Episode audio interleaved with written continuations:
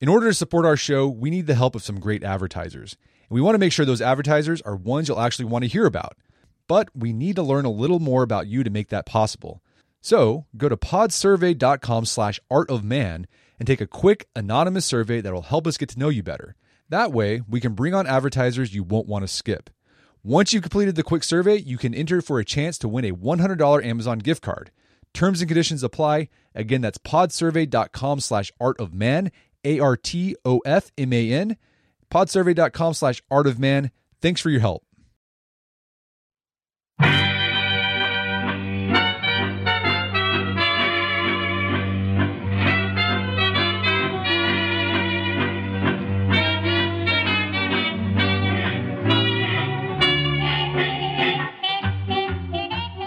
Brett McKay here, and welcome to another episode of the Art of Manliness podcast. Now, if a man wants to get in shape physically, he'll often do what conventional wisdom tells him to do, and that's you know eat low-fat foods, count calories, and spend hours upon hours in the gym until his body is wiped out from fatigue. But what if what if conventional wisdom was wrong? What if modern man's approach to health and fitness is actually making him less healthy? Well, our guest today argues that we should ignore the modern approach to health and fitness and take a lesson from, get this, cavemen. His name is Mark Sisson, and Mark does it all. He's a fitness coach, author, he, own, he owns a sports nutrition company called Primal Nutrition. And his latest book is called The Primal Blueprint Reprogram Your Genes for Effortless Weight Loss, Vibrant Health, and Boundless Energy. And Mark also writes daily at his blog about primal living at marksdailyapple.com and he lives in beautiful Malibu, California with his family. Mark, welcome to the Art of Manliness podcast. Hey, it's my pleasure to be here, Brett. Thanks. Yeah, thanks for taking the time to talk to us. All right, so Mark, I have to say you make some pretty bold claims. You basically argue that what we've heard for years about health and fitness is wrong, and we should actually be taking cues from caveman. So, what exactly is wrong with the modern approach to health and fitness? Well, you know, there's a lot wrong with it, and and on the other hand, people will argue, look, I mean, there's guys at the gym who are getting buff and lean, and they're, you know, they're getting results from doing all the work they're doing. Uh, so, you know, why would you argue with that? Well, my take on this is that I want to get as healthy and as lean and as fit and as productive and as happy uh, and as functionally strong as I can on the least amount of work possible. And so there is an element of, I won't use the term laziness, but there is an element of efficiency to what I've chosen as the path to all of these uh, wonderful attributes that we are all seeking. I mean, Lord knows we don't have enough time to do all of the things that tend to distract us in this day and age, and there are tons of distractions. So my take on this is why should you waste your time uh, running endless miles on a treadmill to try and burn off uh, an extra few percentage uh, points of fat when I can point you to research that shows that that's not only not effective, it may be increasing the amount of body fat that you store. Uh, why would you want to, um, you know, cut back, diet down uh, on uh, on your calories when I can show you historically through the record of the evolution of man over two million years that you don't need to cut calories as much you need to alter the types of foods that you eat. I've been doing this for about 25 years. I started off as a as an elite marathoner and triathlete. I finished uh, fifth in the U.S. National Championships in the marathon in 1980. I finished fourth in the Ironman triathlon in Hawaii in 1982. I was the consummate fit guy. Everybody in in town knew me as the fit guy. But the problem was, as as well as I could race and as fast as I could run and ride, um, I was not the picture of health. I was I was at the effect of the kind of training I was doing. I had upper respiratory tract infections. I had irritable bowel syndrome. I had chronic tendonitis and osteoarthritis because I was doing it wrong and I was going against what my genes, my human genes expected of me in the way of maximizing my health, my strength, and my fitness. Modern health and fitness, I guess, takes things very specialized and very compartmentalized and what you argue with primal living, I guess, is a more holistic view. Yeah, very much so, and that's a good point. Um, I was a great marathon runner, but I couldn't play basketball. I couldn't move move side to side because I didn't. I hadn't developed those lateral uh, movement, those lateral muscles. Um, I had no core strength. I, again, I was very fit and and on a list of somebody's uh, attributes of fitness. Certainly, endurance is right up there, but I wasn't functionally strong. Um, I was fit, but I wasn't healthy. And you know, what good is being fit if you can't race half the time because you're sick from catching a cold or from getting injured? So, uh, one of the things that we note about the conventional wisdom, which would say, all right, if you want to be fit and healthy, you know, you want to get out there and do a lot of aerobic exercise. Well, the research that, that I've done for the last 25 years and, and about which uh, I started to write my book shows that yes, humans evolved to be very efficient, slow moving fat burners.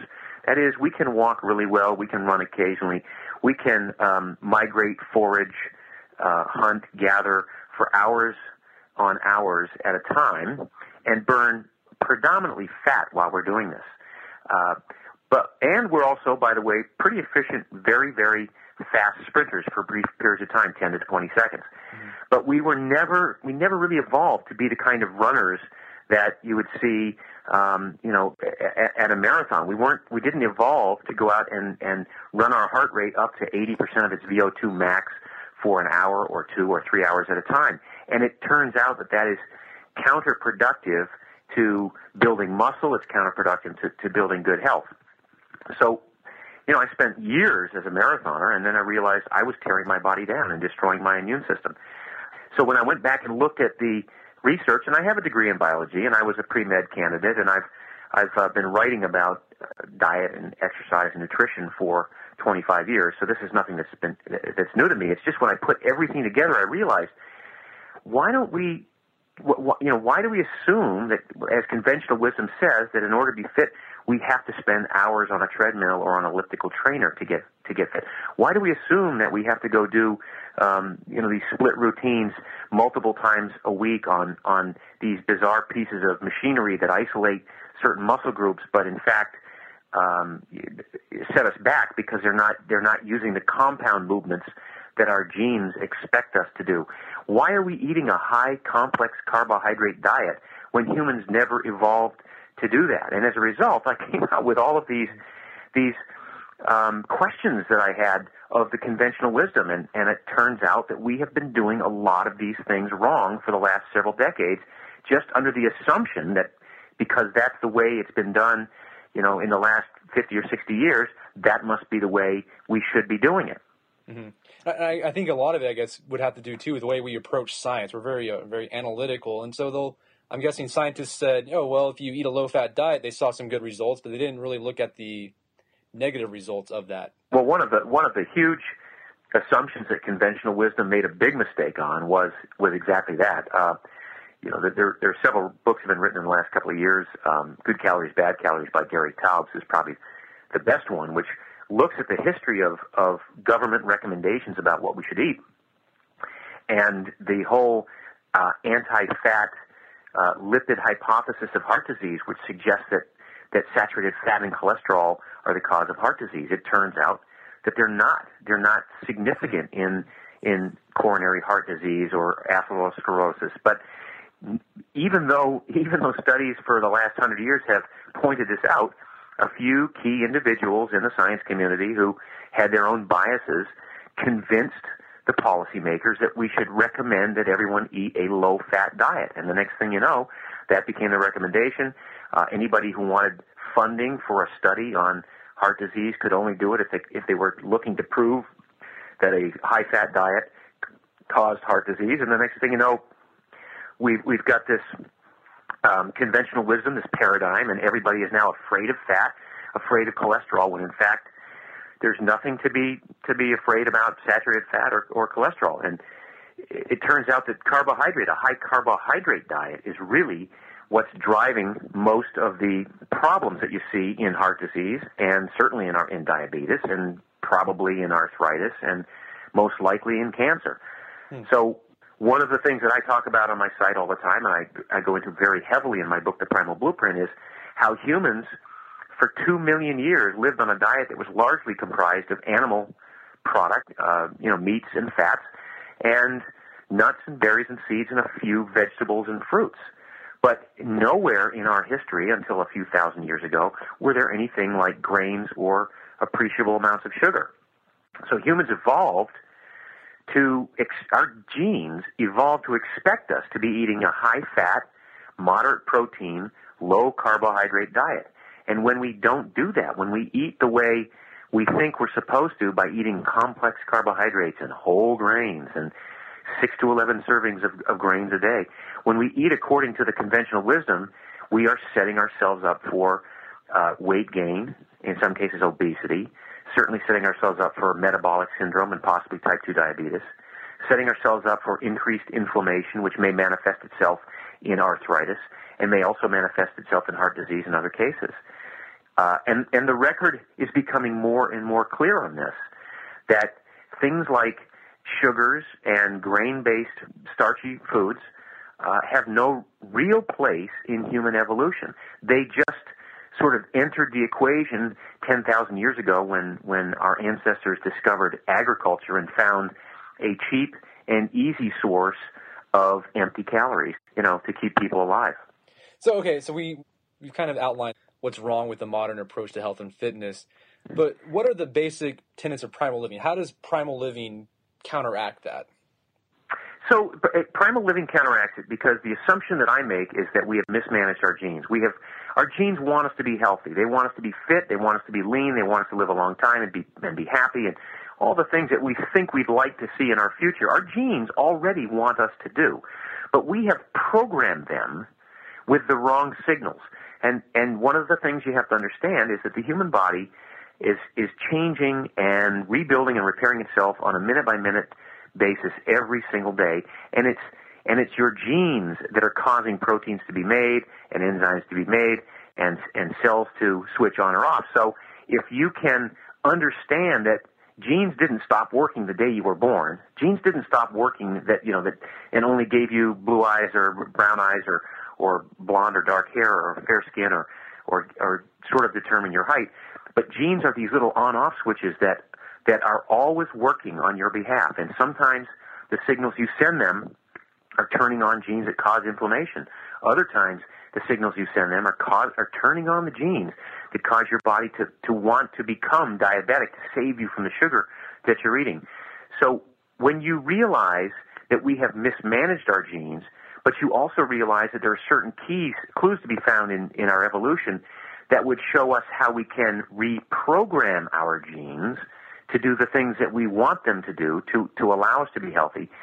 That's really what the primal blueprint is about. It, it looks back at evolution and says, okay, you know, what did, what did our ancestors do for two million years that caused our genes to arrive at the exact point they were 10,000 years ago before agriculture, before civilization? And what can we do today to, to cause those genes to, to, to make us healthy? And it becomes a list of 10 simple behaviors, one of which is um, eat plants and animals. Mm-hmm. Well, that means eat meat, chicken, fish, eggs, nuts, seeds, berries, but it, it means avoid processed foods, trans fats, hydrogenated oils. It means avoid sugars. It means avoid um, uh, grains, which have not been in part of our diet for a while. It probably, for many people, means avoiding most dairy because dairy is only a few thousand years ago. If you limit your diet to eating plants and animals, as the first rule says, your genes will eventually reprogram themselves to, to make you an efficient fat burning machine. You'll learn to, your body will literally learn to derive most of its energy from your stored body fat instead of depending on a regular, constant supply of carbohydrate every three to four hours, like conventional wisdom tells us. I mean, don't you love the, the whole thing, the gym mantra, the guys in the gym who are trying to build muscle saying, "Oh, I can't go more than three hours without eating, or else I'll lose mass." Yeah, I've always figured that was a thing invented by protein companies to sell more protein, but. Well, you know, it certainly was promulgated by them and, and, and promoted by them, but it, you know, it, it's just been the assumption that mm-hmm. that that humans are grazers and therefore we should graze all day long. Well, humans may have been grazers, but we always, you know, we went we went days without any food for for hundreds of thousands of years of our existence, there were long periods of famine, and that's why the human body and our and our our basic genetic uh, constitution developed a process whereby on those in those particular times we could take fat out of storage and burn it and live on it without any problems with blood sugar swings or mood or depression or anything affecting us. So that's that's part one of the primal blueprint: eat plants and animals. Another one of the rules is move around a lot at a at a low level of aerobic activity. So it, it what it means is don't go out and and um, lace up your shoes and try and keep your heart rate at a 75 to 85 percent rate for long periods of time, day in and day out. Doesn't mean you can't do it once in a while. Sure, it's fine if you want to go on a trail run and and and hit it hard for a day here and there. That's fine. But when it becomes this chronic, daily, repetitive sort of activity, what happens is it it uh, tears muscle tissue down, so you can't really maintain uh, the kind of lean mass that you'd like to. Uh, it requires that you consume lots of carbohydrates day in and day out because when you train at that high level of, of cardiac output, uh, you're training too too fast and too long to be burning predominantly fats. So you have to get your your energy stores from carbohydrate, and that means you have to eat more carbohydrate than you burn off. Mm-hmm. And um, you know, so that's the reason. A lot of times you'll go to the gym, and you know, among elite runners, you don't see a lot of body fat, but among the the standard um, middle-aged age group runner, you know, you go to the gym, and how many people have you seen at the gym every day or five days a week for the last three or four years on the treadmill, reading those, you know, those calories burned off, um, sweating their uh, sweat pouring off their brow, and they still have 25 pounds to lose. Yeah, I see it all the time. You know, you see it all the time, and that's because it doesn't work. You cannot. The, the human body was not meant to be burning carbohydrate entirely and then go home and I mean the, the, the defense mechanism for the body is you get off the treadmill, you burn 500 calories, but your brain tells you to go home and eat 600 calories worth of carbohydrates to more than make up for it because your brain is thinking, what if this crazy guy is going to do this again tomorrow? Mm-hmm. Uh, so moving around a lot of, at a, at a low level of aerobic activity means means hiking. It means walking, or it might mean jogging once in a while at at seventy percent of your heart rate, or riding a bike easily if you want to do that on a daily basis. Mm-hmm. And every once in a while, you can certainly go out there and crank crank off a you know a hard seven mile or something like that. But it the the idea behind the low level activity is it is it promotes the the burning of fat, and that's really what we want to do. So it's about you know parking your car away far away from work as you can and walking. It's about climbing stairs instead of taking escalators. It's about standing up uh, when you're doing an interview on the uh, on the telephone and walking around the room every once in a while. It's it's about moving around a lot at a low level of activity.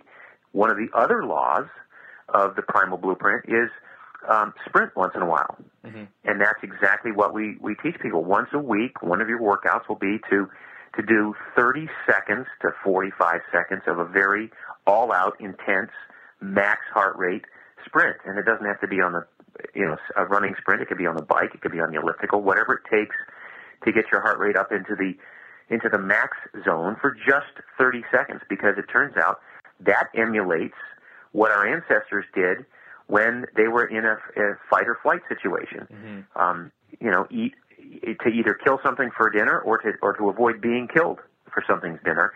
We had to sprint once in a while, and the mechanism by which the body recovered is sort of that Nietzsche um, you know, uh, old old line that that which doesn't kill me makes me stronger. If you survive the sprint like that because it was a life or death situation, your body produced human growth hormone, testosterone, and it built itself back even stronger so that you could withstand uh, that same stress a little bit better the next time.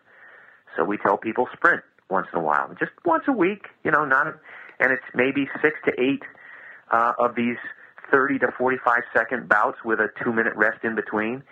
But in, in 30 minutes, you'll have accomplished more than you would with a, a one hour um, jog on a treadmill at, at 80% of your VO2 max. We're going to take a quick break for a word from our sponsors. Wedding season is coming up, and if you are preparing for the big day, I know wedding planning can be really intimidating, but finding the perfect suit shouldn't be. Indochino makes it easy to get a fully customizable suit right from your home. Don't just wear any suit on your big day, wear a custom made to measure suit. Suits start at just $499, which is about the same price you'd pay for an off the rack suit at a department store. And they've also got custom made to measure shirts starting at just $89. So I've talked about my Indochino suit on the podcast before. They've been a long time podcast sponsor. It's navy blue. The measuring process was super easy. They got these video guides you follow. You'll need another set of hands to help you out with that. But the really fun part is customizing it. Got to customize how I wanted the lapels on the jacket, the pockets, the lining. I went no pleats on the pants on this suit. A lot of fun. And then in a few weeks, you have a made to measure custom suit sent directly to your door. When planning your wedding, get a suit as unique as you with Indochino. Go to Indochino.com and use code manliness to get 10% off any purchase of $399 or more. That's I N D O C H I N O dot com, promo code manliness. And now back to the show. And you know, Mark, uh, this this all sounds great, but one of the criticisms I guess I've heard of the you know the primal living or the paleo lifestyle is that it, it tends to romanticize the life of a caveman. I mean, th- these people argue, well, you know, didn't cavemen live short, hard lives? So I mean, why should we emulate them? You know, how would you respond to that type of criticism? Well, I mean that's a common a common line, and the assumption is that um, that they died. The, I, I think the lifespan of uh, the Paleolithic, the typical Paleolithic person about 10,000 years ago was probably 33 years. Mm-hmm. Um, but you have to understand that that's an average lifespan, and that includes death during childbirth, uh, death from uh, traumatic uh, infection, death from uh, you know being killed by a by a beast or falling off a cliff. Uh, and when you when you realize that that when you when you look at any hunter gatherer from modern times and going all the way back, and, and the, the science is pretty pretty solid on this, um, and you examine the skeletal structure, you you find 65, 70, 80 year old people who were very robust, uh, very healthy at the time of their death, uh, who um, you know could could um, withstand stresses far greater than we could today. So they were generally healthier, uh, stronger, leaner. Um, we don't know if they were, you know, happier or more productive, but we can we can assume that uh, that they they probably were. Uh, so the the average, in fact, there have been some scientists who have done some extrapolation and suggest that that the maximum possible lifespan of those ancestors that you talk about was probably 92 or 93 years old. So wow. they could have lived that long if they'd avoided, you know, the massive, all of the stuff that, that we take for granted now. You know, like, the, the, like getting eaten by a, a saber-toothed tiger or something like bingo. that. I mean, you know, or to put it another way, um, I'm 56. Two years ago, um, I injured my knee in an ultimate frisbee, um, in a stupid catch, if I have to tell the truth. Um, had I not gotten surgery on that knee, and had this been 10,000 years ago, you know, I would no longer be able to run away from danger. So I was probably dead meat at the age of having survived quite nicely to the age of, of 54. Um, you know, I, I probably wouldn't have been long for the world because of that trauma. So it's it, it was all of this this collection of all these possible ways of dying traumatic death that lowered the average lifespan, but certainly did not alter the maximum possible lifespan. And and yet, as we say today, and we find in hunter-gatherer societies today, you know, a 70-year-old or a 75-year-old hunter-gatherer can still scamper up a tree and, and catch food, and can still, you know, uh, have all the sex he wants, and can still do all of the things that a that a 25-year-old can. Versus looking at our society today, where a 75-year-old man is the typical 75-year-old man is you know, um, a far cry from that sort of robust health. Hmm. Um, all of which goes to, to just sort of point out that when you when we talk about emulating our uh, our hunter gatherer ancestors, we're just looking at ways to maximize the best possible gene expression. Uh, and when we get around to diet, uh, you know, one of the one of the things that we talk about as one of the rules is avoid poisonous things. That was one of the things that kept our ancestors al- alive. I mean, if you, they had a very keen, acute uh, sense of, of smell and taste. Um, we certainly have the the means with uh, with our ability to literally um, to vomit if we eat something that's bad, or our kidneys or our liver can filter out certain poisons. So you know we have that going for us, but um, and that's what our ancestors relied on. But that but today we have all these other poisonous things that we still need to avoid. Sodas, um, you know, uh, hydrogenated oils, um, processed food with chemical names that you can't pronounce and that have uh, long-term potential consequences for ingesting them. Those are the sorts of things that we want to avoid, and that's why we we, we say that it's it, it really is imperative to kind of emulate what our ancestors ate, and that means if it typically if it has if it has a nutrition fact label on it, it probably isn't worth eating.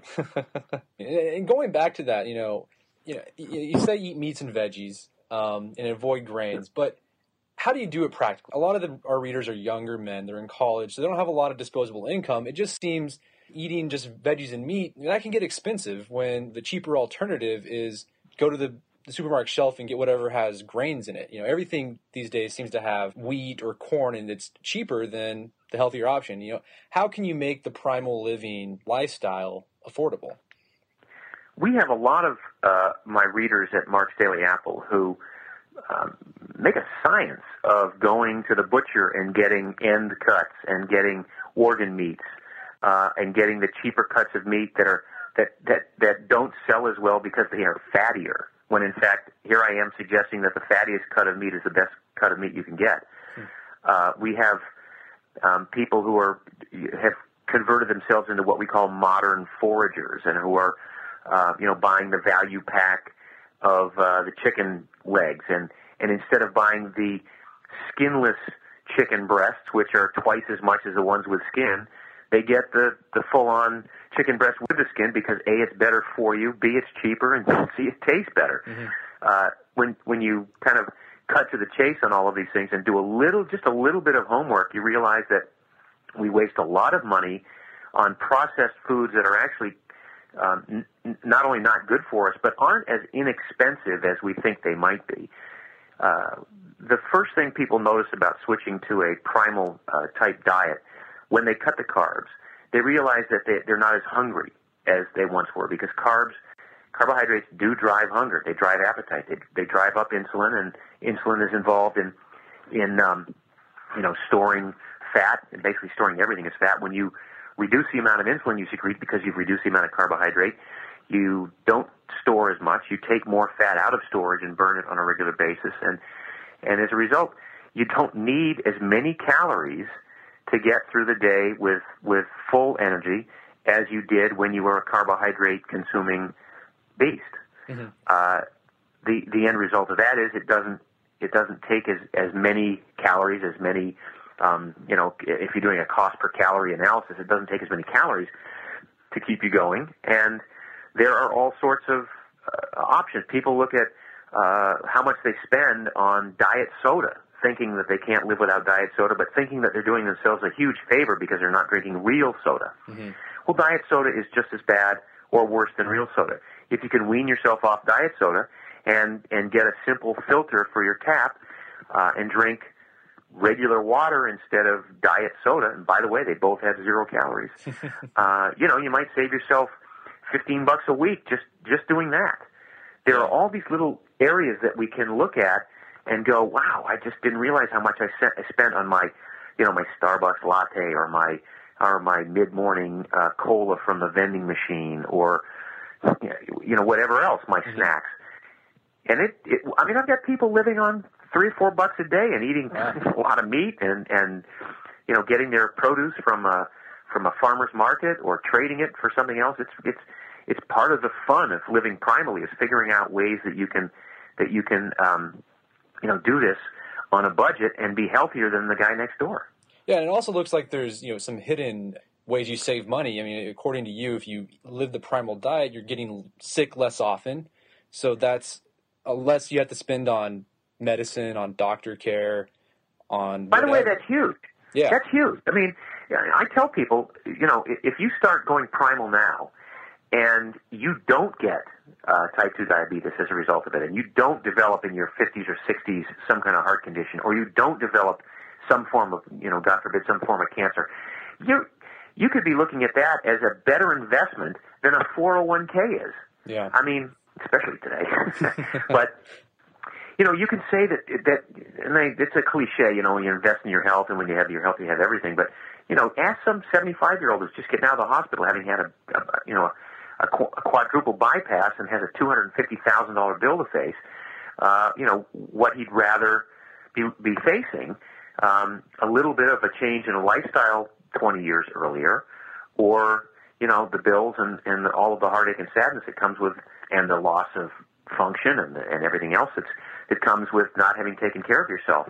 The the thing about the primal lifestyle, it's it's so it's it's so easy to incorporate and then to and then to realize that you can live this way for the rest of your life. It's not like it's a 60 day diet or a 30 day um, you know regimen or a two week cleanse that you're going to do, and then it's going to you're going to go back to the way it was. Most people who adopt this style of eating and exercising and sleeping and otherwise living, uh, the, the biggest testimonials I get are from the people who go, "Look, I not only have a weight lifted from my gut, I have a weight lifted from my shoulders because I, I can see clearly that I can live this way for the rest of my life, and and not only not get sick or not only not worry about getting some disease, but literally for the next couple of decades, I can improve my strength. I can improve my endurance. I can improve my, my mood. I mean, it's really exciting for a lot of people. Yeah. And Mark, it sounds like the primal lifestyle is going to be a big change for a lot of people. You know, they're used to eating, you know, carbohydrate based diet. They exercise on the treadmill, you know, every day for 30 minutes, and for a lot of people, this this could be a big lifestyle change. So, what is your advice? Should people make the changes all at once, or should they do it little by little? Well, I think people. historically, we've been doing this for three years now on the site, and we get a lot of feedback. Thousands of people have, have taken this program on, and I guess I guess we only hear from the ones who who are successful. We don't hear from any who have said, "Up, oh, I tried it, didn't work, I'm out of here." Uh, so there's a little bit of a filter going on there. Maybe there aren't any, I don't know, but um, for the most part, the, the way they do it is they usually start with a diet, and it usually starts with cutting sugars and grains. And they begin to feel better, and they realize, wow, I, you know, I, I just all I did was cut sugars and grains. Um, Mark said I could eat all of the lamb chops and pork chops and fish and salads and eggs and meat and nuts and you know all this other stuff that I want, but turns out I don't even really want to eat that much because once I cut the carbs, you know, my my my appetite went to a realistic appetite that was all I needed to to maintain. They report that they'll lose a couple of pounds a week steadily for weeks at a time or months at a time, depending on how much they need to lose. And then they go, "Whoa! If the if the diet is working, I'm going to try the the exercise regimen." And the exercise regimen is it's actually simpler than what they're used to because they're, if they're used to working out six or ten hours a week, now they're now they're working out three or four hours a week total, and they're still getting stronger, and they're still burning the fat, and they can see their abs, so they've got a, you know they're getting the whole washboard thing going. And one of the things that I one of my ten laws is play, and I'm really I'm really adamant about that. We don't play enough. It has uh, stress relieving qualities. It has it has qualities uh, that um, that incorporate a lot of the of the strength that you build in your workouts. Now you can use it when you play. So pick up a new sport, uh, and so a lot of people find that they're they're able to get out and play with their kids, or they're or they're playing with their uh, their college buddies, or they're you know they're they're playing touch football or soccer or ultimate frisbee or whatever it is. They're able to do something that they couldn't do uh, a few months ago because they they might have injured themselves, but now because they're learning how to uh, spend more time working on their core or they're learning how to actually train their feet in the, in the uh, mode of barefoot uh, training, which is one of the new offshoots of the primal program.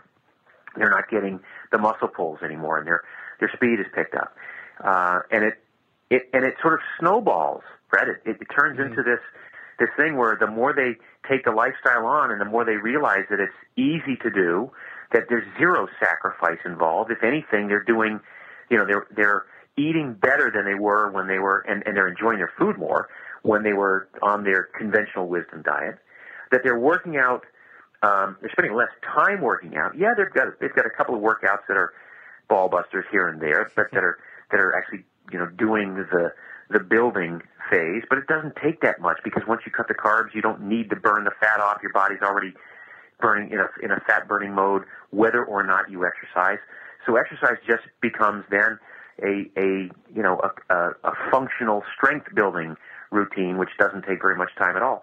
The next thing you know, they're looking into their sleep and they go, "Wow, I, I realize now that I, I, I hadn't been catching up on my sleep and how, how important sleep is." They're getting more sunlight because they realize that that this whole conventional wisdom advice to stay out of the sun mm-hmm. is antithetical to health. That one of the biggest uh, factors in the increase in cancer in this country isn't because we've spent so much time in the sun. It's because, ironically, we haven't spent enough time in the sun. Hmm. And it's time in the sun that causes the body to make vitamin D, and vitamin D is one of the most important elements in our immune system, and particularly that part of the immune system that kicks cancer out. Uh, and it's and it snowballs, and it becomes a great lifestyle, and as a result, people wind up going onto my forums and my comment boards, and they now they're now they're they're doing these um, primal meetups in different parts of the country where they'll they'll get together and they'll have a barbecue and they'll exchange ideas for new primal recipes. And they'll play uh, you know some kind of uh, you know obviously between you and me we know we know ultimate frisbee is the best game on the planet. So of course, of they'll play some ultimate. You know but but it's it's really it, it is a it, it's this kind of a lifestyle that's easy to undertake to embrace and then certainly to support with other with other people. Wow. Well, this was a, a lot of great information today, Mark. Uh, thank you again for speaking with us today. It's been a pleasure. My pleasure indeed. Our guest today was Mark Sisson. Mark is the author of the book Primal Blueprint, and you can order Mark's book at primalblueprint.com. And make sure to check out Mark's blog, marksdailyapple.com, for more information about primal living. Well, that wraps up this edition of the Art of Manliness podcast. And before we leave, I want to make a plug for our book. Yesterday was the official launch of the Art of Manliness book, and thanks to you all, it was a big, big success. Thank you to everyone who went out and bought a book. Thank you to everyone who helped spread the word about the Art of Manliness book. We really, really appreciate it.